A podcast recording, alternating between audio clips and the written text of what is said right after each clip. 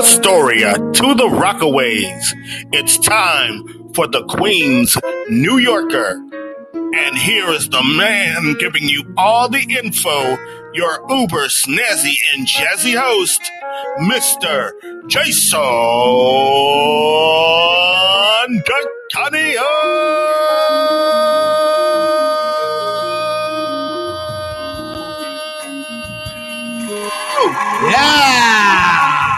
Thank you! Oh, ho, ho! What a group! Oh, wow! Yes! Thank you very much! Oh, wow! Oh, my goodness. Thank you so much. Thank you. Ah. Wow. You are too kind. Oh, my.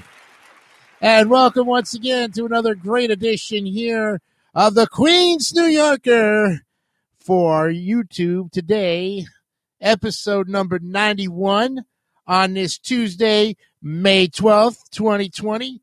It is now part seven of the history of the independent subway system, or of course, the independent subway system, the IND, the ISS, we are just continually following the pattern. It all resorts back to the history of the New York City subway. Once we're done with this series, folks, you got a pretty good idea of, in fact, a very good idea of what transitions took place over the course of almost 116 years worth of history. Okay. So that's why we're doing it in little bitty parts like this. That's why there's so many parts. Uh, one of my subs says to me, when are you moving on the buses? Mm, patience, my friend.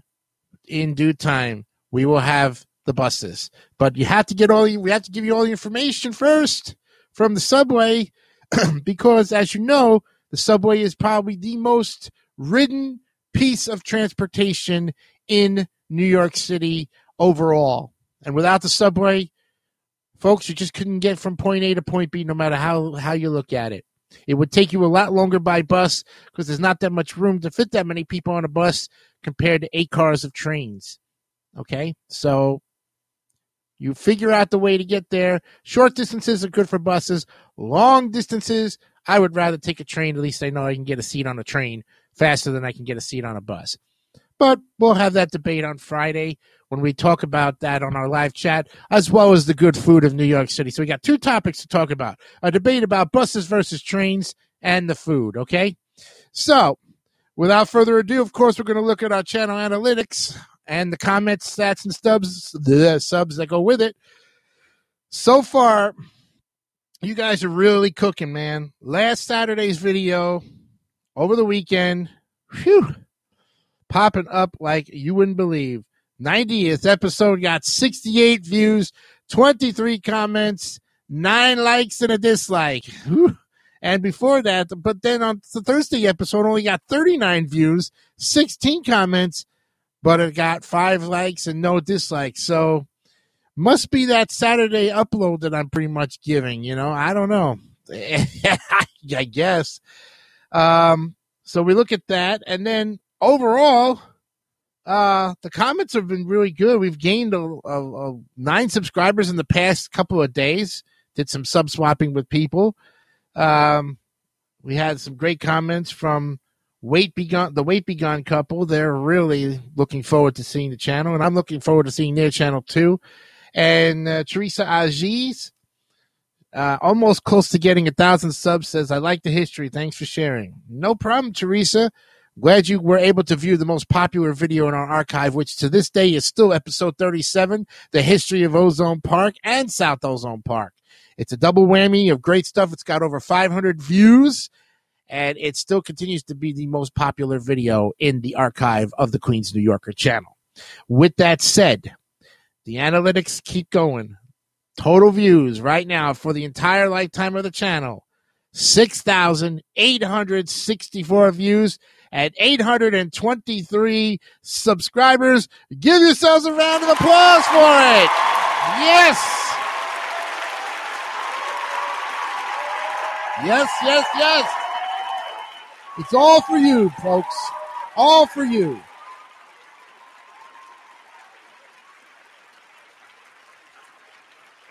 And I could not be more prouder of the audience and the subscribers that tune in every day. Thank you so much. Thank you so much. All right, let's get to the news of the weird real quick here. Got an got a little article from, of course, the week of May eighth, and this is entitled "The Passing Parade." Now, 69 year old Virginia Hamilton was charged with felonious assault in Youngstown, Ohio on May 3rd after an altercation with her living boyfriend. And according to WKBN, the boyfriend told police she became upset about his dirty underwear in the laundry bucket and grabbed the butcher knife. He tried to fight back with a pocket knife he had on hand. And when officers arrived, Hamilton was on the front porch, washing off blood on her hands. And the boyfriend was lying on a bed inside, covered in blood, with cuts on his arms and his hands. The police report also noted that alcohol was involved. You think? yeah. Yeah, definitely. I would say alcohol and a bunch of hallucinations for that matter. Yeah. and speaking of craziness, before we go on, one final note. You know, it's interesting. I, I have a, I have a girlfriend, and we've been talking on and off. We call each other at least once or twice a day. But I get got the strangest nine calls in one minute from a stalker in Michigan. My goodness. I guess he was so upset with calling me on to wish me a happy Mother's Day. Where in the heck do you get that from? My goodness. Nine calls in one minute? Woo! Wow. My girlfriend don't even call that much. She calls maybe once or twice a day, uh, twice a day, not nine times a day. Oh, buddy, like I said, obsession and bitterness and angerment to all my haters out there is not my responsibility, nor is it my problem, and nor do I care to deal with it. So, you know what? Screw you. That's it. all right, let's get to the meat and bones of what we're talking about here. We're going to finish up. Of course, we're on part seven. We're still in the infrastructure part of the of the subway. And right here, we're going to pick up where we left off, of course, with the Wikipedia, the free encyclopedia. All the information comes there, all the pictures come from there, so that way you know where they come from. Okay?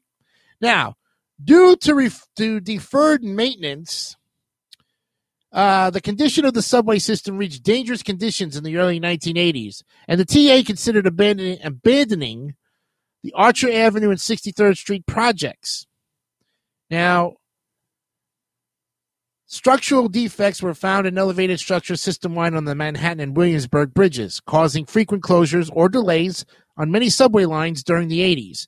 Reroutes from bridges were necess- necessitated, and while the Manhattan Bridge between 1986 and 2004 had two of its four tracks closed at a time for construction, the Williamsburg Bridge needed a shutdown from April to June of 1988 for emergency structural repairs to be made.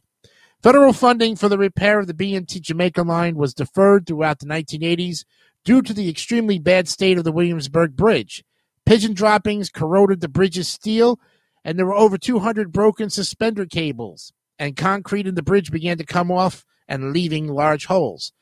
Due to low ridership and in the increasing shabbiness of the subway, parts or most of several lines, the BMT Canarsie line, the IND Crosstown line, the IRT Jerome Avenue, IND Concourse, north of 161st Street, Yankee Stadium, and the BMT Jamaican line east of the either the Broadway Junction or Cypress Hills were proposed for closure and abandonment in 1981. Now, other lines proposed for closure, including the remaining part of the IND Culver line, the BMT West End line, the IRT Dyer Avenue, part of the IND Rockaway line, part of the IRT White Plains, and the remaining part of the BMT Myrtle Avenue line.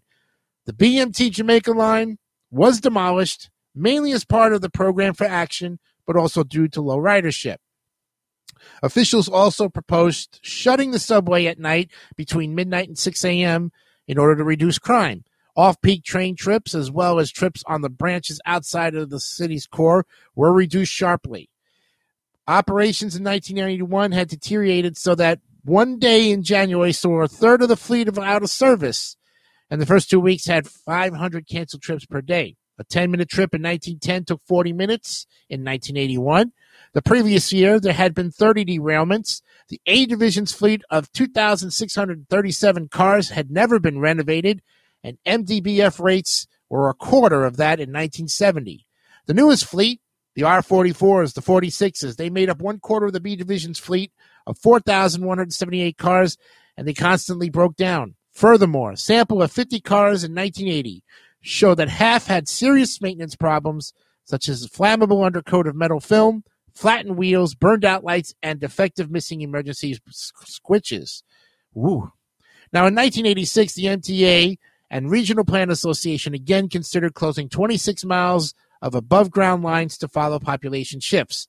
They included the Jerome Avenue, Dyer Avenue, Franklin Avenue, Crosstown, and Rockaway lines, as well as parts of the Myrtle Avenue and Jamaica lines. The south end of the Culver line and the north ends of the IRT, Broadway, 7th Avenue, and White Plains road lines were also proposed for closure, as well as all of the BMT Sea Beach line. However, unlike the 1981 proposal, this plan called for a net expansion of the subway system, as 37 miles of new underground and surface lines would also be built. Now let's look at crime on the subways. In the 60s, the 1960s, Mayor Robert Wagner ordered an increase in the transit police force from 1,219 to 3,100 officers. During the hours at which crimes most frequently occurred, between 8 p.m. and 4 a.m., the officers went on patrol in all stations and trains. In response, crime rates decreased, as extensively reported by the press. Due to another crime increase in the subway, the rear cars of subway consist were shut again at night beginning in July of 1974. However, during the subway's main era of decline following the city's 1976 fiscal crisis, there were daily reports of crime. 200 were arrested for possible subway crimes in the first two weeks of December of 1977 under an operation dubbed Subway Sweep. Further compounding the issue, on July 13th of 1977, a blackout cut off electricity to most of the city and to Westchester. Violence on the subway increased drastically in the last week of 1978, and six murders occurred in the first two months of 1979 compared to nine during the entire previous year. The IRT Lexington Avenue line was known to frequent muggers, so in February of 1979, Curtis Sliwa's Guardian Angels group began patrolling the 4 train during the night, and by February of 1980, there were 220 Guardian Angels across the system. To attract passengers, in September of 1978, the TA introduced the Train to the Plane, a premium fare service that provided limited stops along 6th Avenue in Manhattan from 57th Street to Howard Beach, where passengers could transfer to a shuttle bus to JFK Airport. The service was staffed by a transit police officer, and the additional fare was paid on board. This was discontinued in 1990 due to low ridership and the higher cost of its operation. No wonder why we didn't see anything 10 years later. The increase of crime in the subway led to a firing of Transit Police Chief Sanford Garelik. There were about 250 felonies occurring in the system every week by September of 1979, and around 250 felonies per week, or about 13,000 that year. They were being recorded on the subway. Some police officers had to stop patrolling quality of life crimes and look only for violent crimes. Among other problems included MTA police radios and New York City Police Department radios transmitted at different frequencies, so they could not coordinate with each other. Subway patrols were also adherent to tight schedules, and felons quickly knew when and where police would make patrols. Public morale of the MTA police was low at the time, so that by October 1979, additional decoy and undercover units were deployed in the subway. And while daily felonies were nearly halved between 79 and 80, decreasing from 261 to 154. Overall crime increased by 70% in the same period. A series of window smashing incidents on subway cars started in 1980 on the IRT Pelham line and spread throughout the rest of the system, causing delays when damaged trains needed to be taken out of service. Over a thousand pieces of damaged windows were replaced between January 27th and February 2nd of 1985. Other actions including increasing the 60 cent fare to 65 cents to pay the salaries of additional transit police, putting away subway crimes court in the Times Square station and stationing a police officer in each car during the night hours. And we'll leave it right there and pick up on Thursday with a continuing look at the crime. And then we'll go into effects of the program for action, debris, fare evasion. Uh, this is going to be a, like I said, folks, this could be 10 parts. This could be 12 parts. It could be a long series, but we hope that you will stay with us with it because this is how you're going to get your daily, your three days of history of the New York subway. And we thank you for it. I'm Jason Icanio, and I'm glad that you were able to join with me today on another edition of the Queen's New Yorker. Remember, folks, always be honest, be real, and keep it simple, stupid. Kiss. And don't be a flying nut monkey. You know? Because they don't tell the truth, and the people that tried to get on their side are just as guilty as they are. That's right. Remember that term, flying nut monkey. You won't like it when it happens. Oh, no. All right. We'll see you on Thursday for the Queen's New Yorker. I'm Jason Icanio. Have a great day. Bye bye. You have been watching the Queen's New Yorker. This is Jason Kelly on a Jason DeCanio internet presentation. Thank you for your support.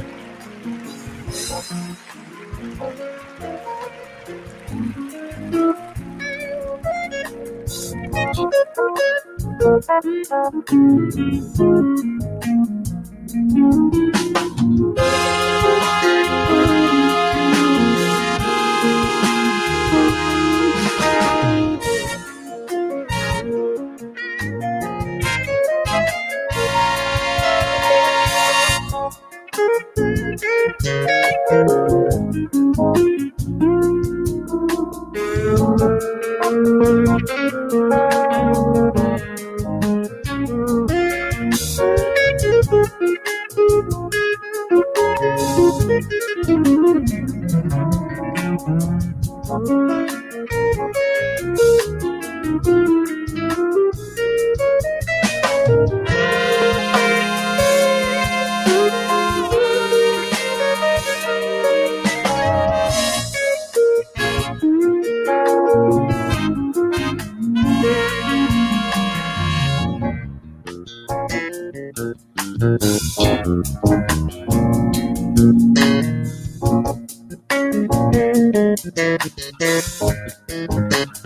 minute.